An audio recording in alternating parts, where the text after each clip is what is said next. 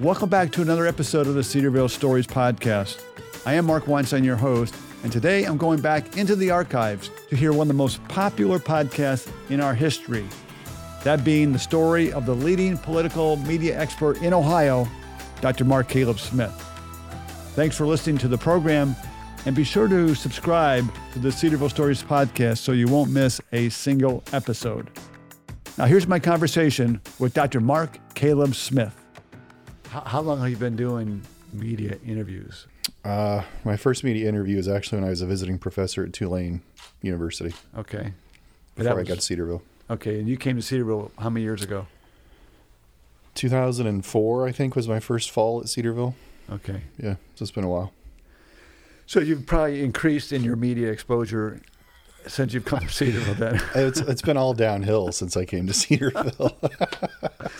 you know, for the for the record, you know, we, we did a story on this before. Uh, I think last year we did a story that since you've been at Cedarville, you have done more than a thousand media interviews. That's correct. And yeah. actually, in, in 2016 alone, you did 295. yeah, and I think you were upset with me that I didn't get to 300 that year. Isn't that I, right? I, I was. I mean, we had a month to go, we did. and we only had five to go, interviews to go, and you said, "I'm done." Yeah, I didn't understand that. 300 is just a number, right? It's not like hitting 400 in baseball or something. It's just the way it goes. No, it's exactly like hitting 400 No, in it's baseball. not. No, it's really not. No, it was fine. I didn't mind it. So You minded it, obviously. I did not mind it at all. I, I did mind it. It was okay. I thought 295 was pretty good. I'll take that. That's what it'll say in my tombstone. He was pretty good.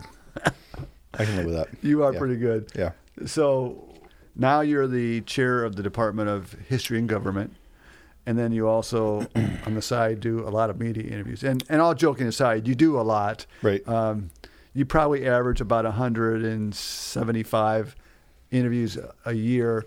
With the presidential election that we're coming up to, uh, it'll it'll grow uh, because people you have a reputation. People want to talk to you. Right. How do you stay aware, in tune, educated of what's going on in the world so that you can uh, communicate uh, wisely and intelligently? Well, I mean, you know, you're assuming with those last couple of words that it's wise and intelligent. So if we give that assumption, um, yeah, now I do. I probably spend one anywhere between one and three hours a day reading news. But once I started started to do a good bit of media, then really, if you're not constantly aware of what's happening, then you just can't do an interview at the drop of a hat. Right. And so, I mean, as you know, sometimes it's, hey, somebody's on campus and you have five minutes to come and talk to them. So Yeah, there are times when it's rare, but that does happen. oh, it's it's it's um, at one point it was it was more more common. It's probably changed a little bit now that uh, we have a newsroom on campus. How has the newsroom uh, helped you um, in your work with media? Uh, I mean, it certainly makes life a little bit easier. Don't have to travel as much to Dayton. You know, most of the media that we do is still in the Dayton market. And if you're going to do Dayton television, then you know, you're going 30, 45 minutes away from campus if you're driving there all the time. And uh, that's it, it isn't a big deal for people who commute, you know, who live in places like New York City or whatever. But I'd rather not spend all that time in the car if I can help it. And Yeah. so uh, it saves a good bit of time. But I think there's a cost as well. I mean, you don't get to talk to the people face to face always. You don't. It's harder to do an interview in that setting, I think, than it is face to face because you can read body language. It's hard to read that camera, isn't it? It is. It's hard. It's hard to get used to talking just to a camera without seeing somebody there. Right. So that's Right. not natural. So a little bit ago, we talked about um, the number of interviews that you have done, or typically do in a, in a year, academic year. Um, back to 2016, that was the year you did 295. 41 of those came from Cleveland when you were embedded in the GOP uh, convention, Right. presidential convention. Right. What was that experience like for you? Uh, I mean, it was a it was an interesting professional experience. And it was also an interesting personal experience. So, let me talk about each one of those momentarily. I mean, sure. the professional part of it, as a political scientist, you know, going to a convention is is interesting. I've never been to a convention before. Um, I'm not active in party politics, and so I've never been to a convention as a delegate or anything like that. My family wasn't active in party politics, so they weren't involved in those kinds of things either. So it was good to see. It was good to witness it firsthand, to talk to people, to talk to delegates, to talk to journalists and other people who were covering it. Was obviously a lot of fun. Um, but as a media person, there you're always collecting information. You're always developing your impressions of what, what's happening. You're trying to keep track of things. You're blogging. You're doing social media, and then you're getting ready for interviews. And so it was a pretty hectic. What'd you say? Forty-one interviews. Forty-one. In it was a, a pretty hectic. That was a pretty hectic week. Right. Um, it was a lot, and it was essentially from morning until night because I was doing a radio show in the morning with WHIO, and then usually a 5 p.m. Uh, Dayton TV thing, right, and then something in the evening also as well. So it was a it was a long time. It was pretty strenuous. Uh, personally, it was a traumatic week because I've grown up sort of a conservative, mm. kind of Republican person. Right. Again, I'm not active in party politics. I don't endorse anything or anything like that. But it was a it was a divisive time for the party, and so of all the conventions to go to, that was probably the hardest to watch. Okay. At least for me. Is this kind of, that kind of event for you? Is that kind of like a Super Bowl kind of moment? Uh, probably that's a good that's a good comparison. I mean, if you have a it's a little different in this way. If it's a Super Bowl moment, if you have a team that you're really engaged with and connected to, then it's agonizing and it's personal. If I go to the Democratic convention, it'll be interesting to watch. It'll be fun to watch. It'll be history to watch, but I won't feel much of a personal stake in it, and so it'll be more interesting as an observer, right, than anything else. And that's probably how it'll be. Because knowing that you're a Colts fan, you really haven't had a stake in the matter. you know, it's been a long time since the Colts have been in the Super Bowl, right? Do, do you root for the Lions? Is that who you root for? I so, do you have any grounds to uh, to speak to this issue? I, I do. I really. I, I'm I'm a I'm a diehard Detroit Lions fan but I'm also a diehard Pittsburgh Steelers fan, and I think they do have what, six Super Bowls. See, those are the kinds of people that I just have a hard time talking to, who have multiple teams, who just somehow luxuriously latch on to one that's always good and forget the one that's always bad. It just gives you sort of something to comfort yourself in the dark of night. And for true fans like me, you know, who are Colts fan, and you've always been a Colts fan then uh, my team's bad. I can live with it. I just have to deal with it. But you yeah. know, for you, you can always say, well, maybe the Steelers will be good this year. Well, yeah, I just can't. I can't really understand that approach. So, and I know you're. I know you're having fun with that because you know I did live in Pittsburgh longer than any place I lived in, in, in my life. So it's not like I just picked a a, yeah. a winner, which they are, but I, I picked a team that I lived in their city for 15 years. So I can understand that to a point. Thank you. Only to a point, though. So, well, let's let's switch a little bit to a little more um, serious topic. I'm really interested in knowing how a biblical worldview shapes your political commentary and your political thought? Uh, I mean, it, it, this it's a hard question, not because I can't answer it, but it's uh, it's a delicate question in the sense that it has everything to do with what I see about politics. At the same time, sometimes it has nothing to do, mm-hmm. and so you have to be careful about what you're talking about. So when I think of the fundamentals of government, when I think of why government exists, where it comes from, when I think of what it's obligated to do, how I'm supposed to understand and interact with that government, those things come from a purely, I hope, biblical perspective. So when I think about how I should think of Donald Trump or Hillary Clinton or Bernie Sanders or whoever, there's a certain level of respect I should have. Correct. For example, for the, the. Bible, yeah, the Bible calls me to that kind of respect uh, to the leader. Correct. Right? right. But when I think of Donald Trump as a political figure that I'm analyzing, my biblical worldview doesn't necessarily speak to how I see him functioning uh, in every situation. So if a media outlet's asking me, hey, what do you think about uh, Donald Trump as a historical figure, or what do you think about this policy? I got to be careful that I'm. I, I have to be careful that I'm trying to do it objectively and detached in a way. Uh, my opinions are certainly going to be informed by a biblical view of the world, uh, but I'm trying to give people just sort of an honest, straightforward answer. And so there's no conflict necessarily between a biblical worldview and that, but the biblical worldview doesn't define, for example, how I should view tax rates. Right. Or how I should view a vice presidential selection. Mm-hmm. and so you have to be careful that you don't uh, confuse those things. And I think because I think if you get them confused, you can end up in pretty bad spots. Okay. I, I'm intrigued. Um, you know, we've gone to a lot of interviews together in the last six years, and I've, I've had some media who have used you regularly say they, they like using you because you're, you're, you're straight down the line. And some of those media think you're a Republican, and some of those media think you're a Democrat. so I, I think that means you're doing your job, right? I think so. I hope so. I mean, I'm not, and again, I don't. It isn't to be moderate, and that's not what you're saying. I'm not No. there to be moderate or independent. It's No. there to try to tell the truth. Right. And so I'm trying to be truthful and give a perspective on what I'm seeing. And I'm not trying to support one side or the other or one candidate or the other. I'm just trying to be as honest as I can be as I as I do it. And so to me that will make me sometimes sound like a liberal, sometimes like a conservative because people think when you talk a certain way that's just naturally what you are. Right. But if you're going to be fair and if you're trying to put people in a historical context or a political context, then it's going to sound confusing to people who only see politics from a purely partisan or ideological perspective. So, no, I, I take that as a compliment. Um, to me, as, a, as an analyst, you should be that way.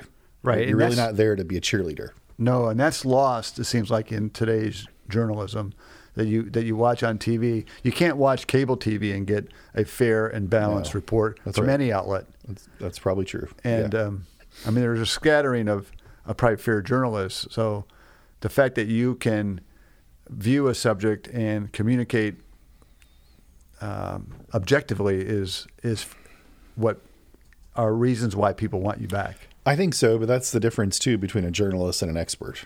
True. Right? So I'm not there. I've even had people email me and call me on the phone who don't like what I'm saying, Right. Because they say, you know, you're what you're saying damages this person or that person, or how could you think this or that? Well, they can they're confusing what my role is. They think I'm either there as a partisan or I'm there as a journalist. I'm not that. I'm there to give objective That's true. uh, input on what I see as the reality of the situation. Sometimes that sounds good for Republicans, sometimes it sounds bad. But I'm trying to be truthful. So, but you're right. I mean, journalism has changed pretty dramatically um, during my professional life, during your professional life. Um, there used to be sort of an expected code of objectivity connected to journalism, whether it's cable television or newspapers or whatever. That's pretty much gone. You see it in some places. You know, you look on PBS or NPR, they try to be objective. They're not always. Right. Uh, but now, if you watch cable news or whatever, it's definitely slanted, and that's part of the part of their sales pitch. They're trying to brand themselves as slanted. Yeah. How how valuable is media interviews that you do and your colleagues here at Cedarville University? They, they do a lot as well, not just in your department, but across across campus. How valuable do you think media interviews are for you as a person, and then also for the university? Well, I think they're valuable. They're valuable for the university because I think that they raise our profile in a way that maybe we haven't done before. Mm-hmm. So uh, we can go into places in Dayton and Columbus or even Chicago or Michigan or Florida We're- or we're the- Washington or wherever we do interviews and talk to people who've maybe never heard of Cedarville before and talk to audiences who've never heard of Cedarville before. And that's been, I think, very good for the university. Um, locally, it's been great because I think that it has given us a more of a uh, regional identity in places like Dayton and Columbus that we didn't Right. necessarily have before. Right. So people in Dayton have heard of Cedarville. It's not like we're that far away. No, we're But close. to give them sort of a public face on an issue that they're not used to hearing from Cedarville about, I think has been very good. And so uh, we have great contacts because of your hard work, primarily in places like Dayton and Columbus. And we just didn't have those Yeah. historically. So I think it's great for the university. Um, and that's honestly, that's 95% of why I do it. I don't do it because I enjoy it, I don't do it because it fulfills me. I do it because, on the whole, it's good for the university. yeah, you don't even watch or listen to your recordings, do you? Uh, never. Never. Why? Never. I think it takes a particular kind of personality who wants to watch themselves on television. Sure. I'm not that kind of personality. So, as you and I have talked, if I make a big mistake or if I need to correct something, you'll tell me. Mm-hmm. And I trust that. I don't really want to watch it myself. Right. It's just, it's too easy to be critical of yourself and go, oh, you know, I'm pausing too much, or I really bungled that answer, or I look fat today, or whatever. Who knows what? But if you're critical of yourself, every time you get in front of a camera, if that criticism is at the top of your mind, that's a bad place to be. Right. And if that's if that's what I'm thinking of, that's not going to be a good interview. No, because you're you're preoccupied and you're not That's right. focused. That's right. Um, how does the, these interviews help your students? Do you see a benefit to them?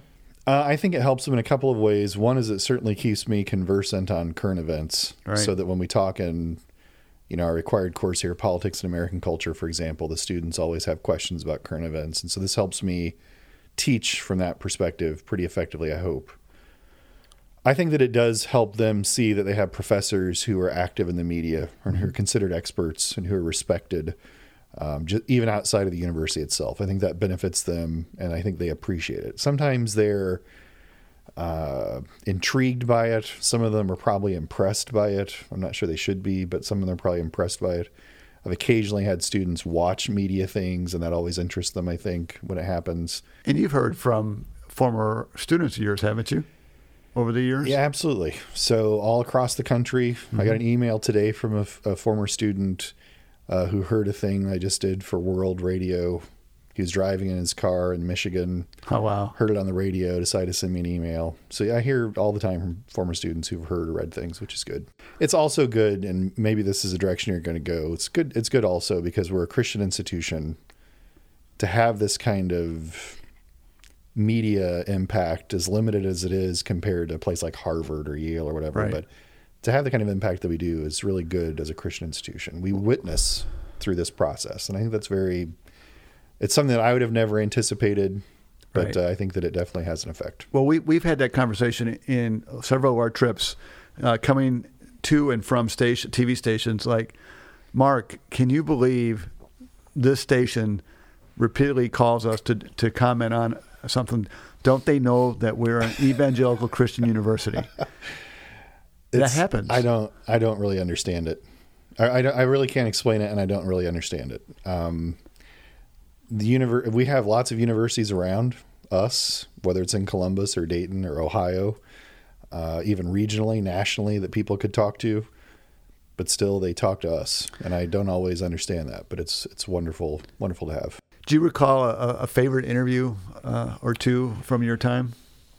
Uh, probably, probably my favorite uh, interview was with Judy Woodruff on the News Hour. This is actually predates your time here at. I'm Cedarville. offended. Uh, this was back when John Davis was doing your job. He did a great job. He did do a good job, and John was working hard to get his connections. And this was during a presidential election cycle, and of course, Ohio is always interesting during those cycles because it's a, a bellwether state, or at least it has been. And uh, NewsHour is one of those kind of brands, those media brands that if you're in the business, you know about, and it's got this long reputation. Uh, Judy Woodruff is a very esteemed television journalist Sure in my is. mind, one of the best that's ever ever been on the medium, I Yep. think. Yep. And she came to Ohio to interview people about what's happening in Ohio for primaries and general election. And she came to Cedarville. And uh, I remember sitting with her in a classroom trying to be somewhat relaxed. And I wasn't real com I wasn't on TV very often at that point, hadn't been on that often. And so it was a it's a, a national network Right. news interview, which wasn't all that normal. Still isn't all that normal No, it's not. and she's also very uh, very well known, very good at her job, and so it was a very tense few minutes for me. Um, but she was very nice, and she was here. She asked great questions. We walked around. She saw the campus. She really liked what she saw here, and uh, was really really pleasant to interact with. And so that was that was really interesting for me. I got emails and text messages from colleagues in graduate school and former professors and other people who said, "Hey, I saw you on uh, on PBS tonight," and it was That's nothing like that had ever happened to me before. So that was definitely memorable. So, in addition uh, to the many media interviews you do, you're also um, you like to write. You've been pursuing a, a book. Yep, How's that process going? uh, it's going well. I mean, I've published a good number of things before, but they've always been academic journal articles or academic book chapters. This is my first manuscript that I'm trying to publish all by myself as an author. Uh, it's going well. It's going. Uh, publishing in this day and age is a complicated process, especially if you're trying to get with a big a big press. Mm-hmm. I don't have an agent. If any agents are out there listening, they want to represent me, then feel free to send How me. can they how can they reach you? Uh, they could certainly reach me by email at mcsmith at cedarville.edu, or they could reach you, I'm Uh-huh. sure, as well. sure. Um, but I've been working with a couple of publishers, and all the pub- the publishers I've worked with are very interested in the book. There are timing issues with it because it's a political book, and they're trying to figure out if it needs to sequence with an election cycle, and these things can take a year or two to get processed and marketed and everything. So it's going well. I mean, I think I, I think it has the potential to be a, a good book and maybe to leave a little bit of a mark, but who knows? So, but the book's the book is basically about how I think we as believers should function in the political world. It's called Salt, Light, and Politics. At this point, it's called Salt Light. At this Uh, point, that's what it's called. That's correct. but if you get a publisher, uh, they may change it. Yeah, the problem that I'm actually running into with the book is that it doesn't inflame enough people. From what publishers tell me, they really like it. They say Yeah. it's well written, it's good stuff, uh, potentially valuable. But a lot of political writing today really targets right or left and tries to inflame the right or the left. Right. And you sell books by being inflammatory. Right. Well, I, I think as a believer, we're not called to be inflammatory, and so Right. you have sort of this interesting position to be in. So yeah, that, that's true. Um, well, I I hope you um, hope that book deal comes soon because you you do have uh, good stuff in there. You let me see some of the manuscript, and um, it's really good stuff. Uh, as we transition now toward uh, the end of the podcast, um, I'm, I'm interested. I I should paint this picture for our, our listeners. Now, when Dr. Smith does interviews, it doesn't really matter what medium he's doing it with. He typically, except for today's podcast, he typically wears a, a bow tie. Where did the bow tie idea come from? Uh, when I was in college, I was going to uh, junior senior formal, like not quite formal, but you know, a, a, an event. Decided to, that I would try to wear a bow tie. I'd never worn one before. Had always kind of thought about wearing one before, and decided I was going to take the plunge and do the bow tie. You know, I was obviously a fairly uh,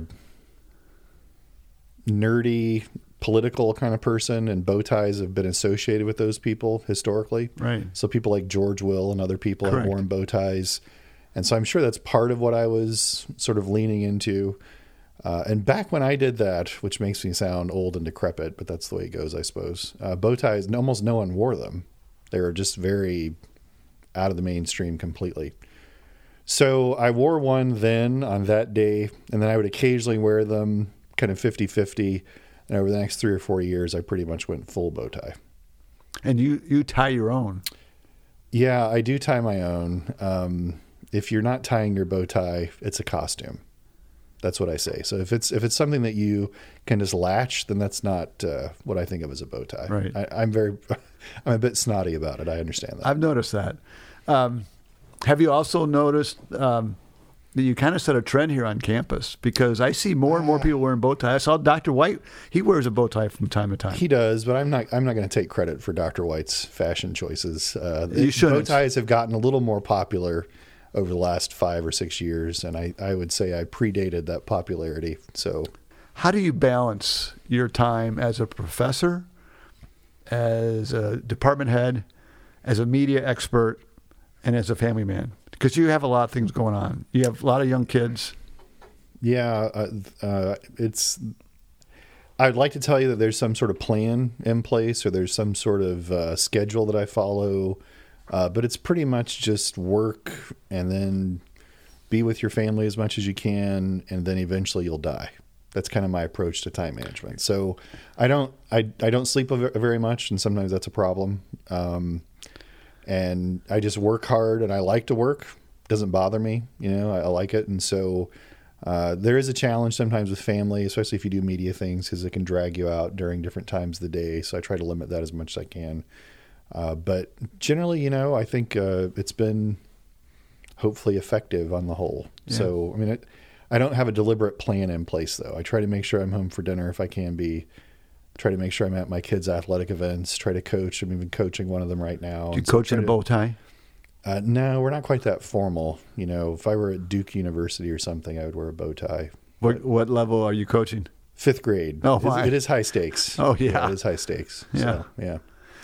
So no, I mean, I, I think it is a challenge. I can't deny that it's a challenge to balance all that stuff, but it's uh, just the way it goes. Yeah. Well, I have two final questions. One's more on the personal side for me, and then one's a professional side. So the personal one is this: so when when you're in your office and you see me approaching you, or you see the phone ringing and you see it's for me, what's your reaction? Uh, I, I'm g- I'm not gonna lie. It's it's there's a bit of dread every time I see that, and it has nothing to do with you personally. Oh, I'm crushed. It's just uh, it. I always know that it means there's something I'm going to have to do, probably very quickly. So, you know, you're having a relaxing afternoon. You're getting something done. You're right in the middle of writing something, and then all of a sudden you see that text message pop up, and you're like, "Well, there goes the afternoon." So, and that's being a little bit dramatic, but I mean, it. That's the hardest part about doing the media stuff is that if you if you do it enough, then it just pops up at weird times and it really pulls you out of the flow of everything else you try to do. So Right. it's hard to get a block of time if you know you're going to have to do an interview in an hour. Because then you're just worried about, okay, what do I have to know to do a good job in this interview? Right. And that's just sort of the way that it goes. So, but I mean, it's, it's great. It's, it's great that we're that in demand, right. but yeah, it, it does, it doesn't give me always positive feelings. I'm sorry about that. I'll I'll start sending uh someone to represent me to see you, so you don't have that. But That's all right. I just transfer it to that person. That's okay, So, as long as it's that person. But uh, actually, actually, that speaks to the importance of time management for you, to be able to really take advantage of the time that you you have not doing interviews to do whatever you need to do. It does, and I think that means sometimes I'm just going to have to unplug and disconnect and do nothing. And you do that, at And I do. Occasionally, I'll tell you, you know what, this week I'm not going to do anything. You've told me a lot, a lot lately. Yeah, it's been very, very common. So, but yeah, occasionally that'll have to happen, and I can't. Uh, some people draw energy from that whole process. They really enjoy getting to meet new people or getting to be on TV or whatever, and that gives them energy. For me, it's exhausting. So it's a. I have to occasionally say that's it. I'm done. I, I got to recover. That's the introvert in you. Yeah, absolutely. And it's understandable. So, Yeah. well, the the final question uh, I ask everyone is, you know, what's your most memorable event or most favorite memory from your time at Cedarville University? I don't know if I can isolate it to just one thing necessarily to say this was my favorite moment or this something that's most memorable to me. Uh, but I, I think the bit, the best thing about being at Cedarville, on the whole, is that we have students who are actually a pleasure pleasure to teach. Okay. And so for me, the most rewarding thing about my job is that I really feel like that when I teach, I'm doing what God's called me to do, and that I can do it in a place like Cedarville. You know, it's a blessing. So uh, it's I can't conceive of being or teaching elsewhere. Good. So I'm yeah I'm happy where I am. So now I can't.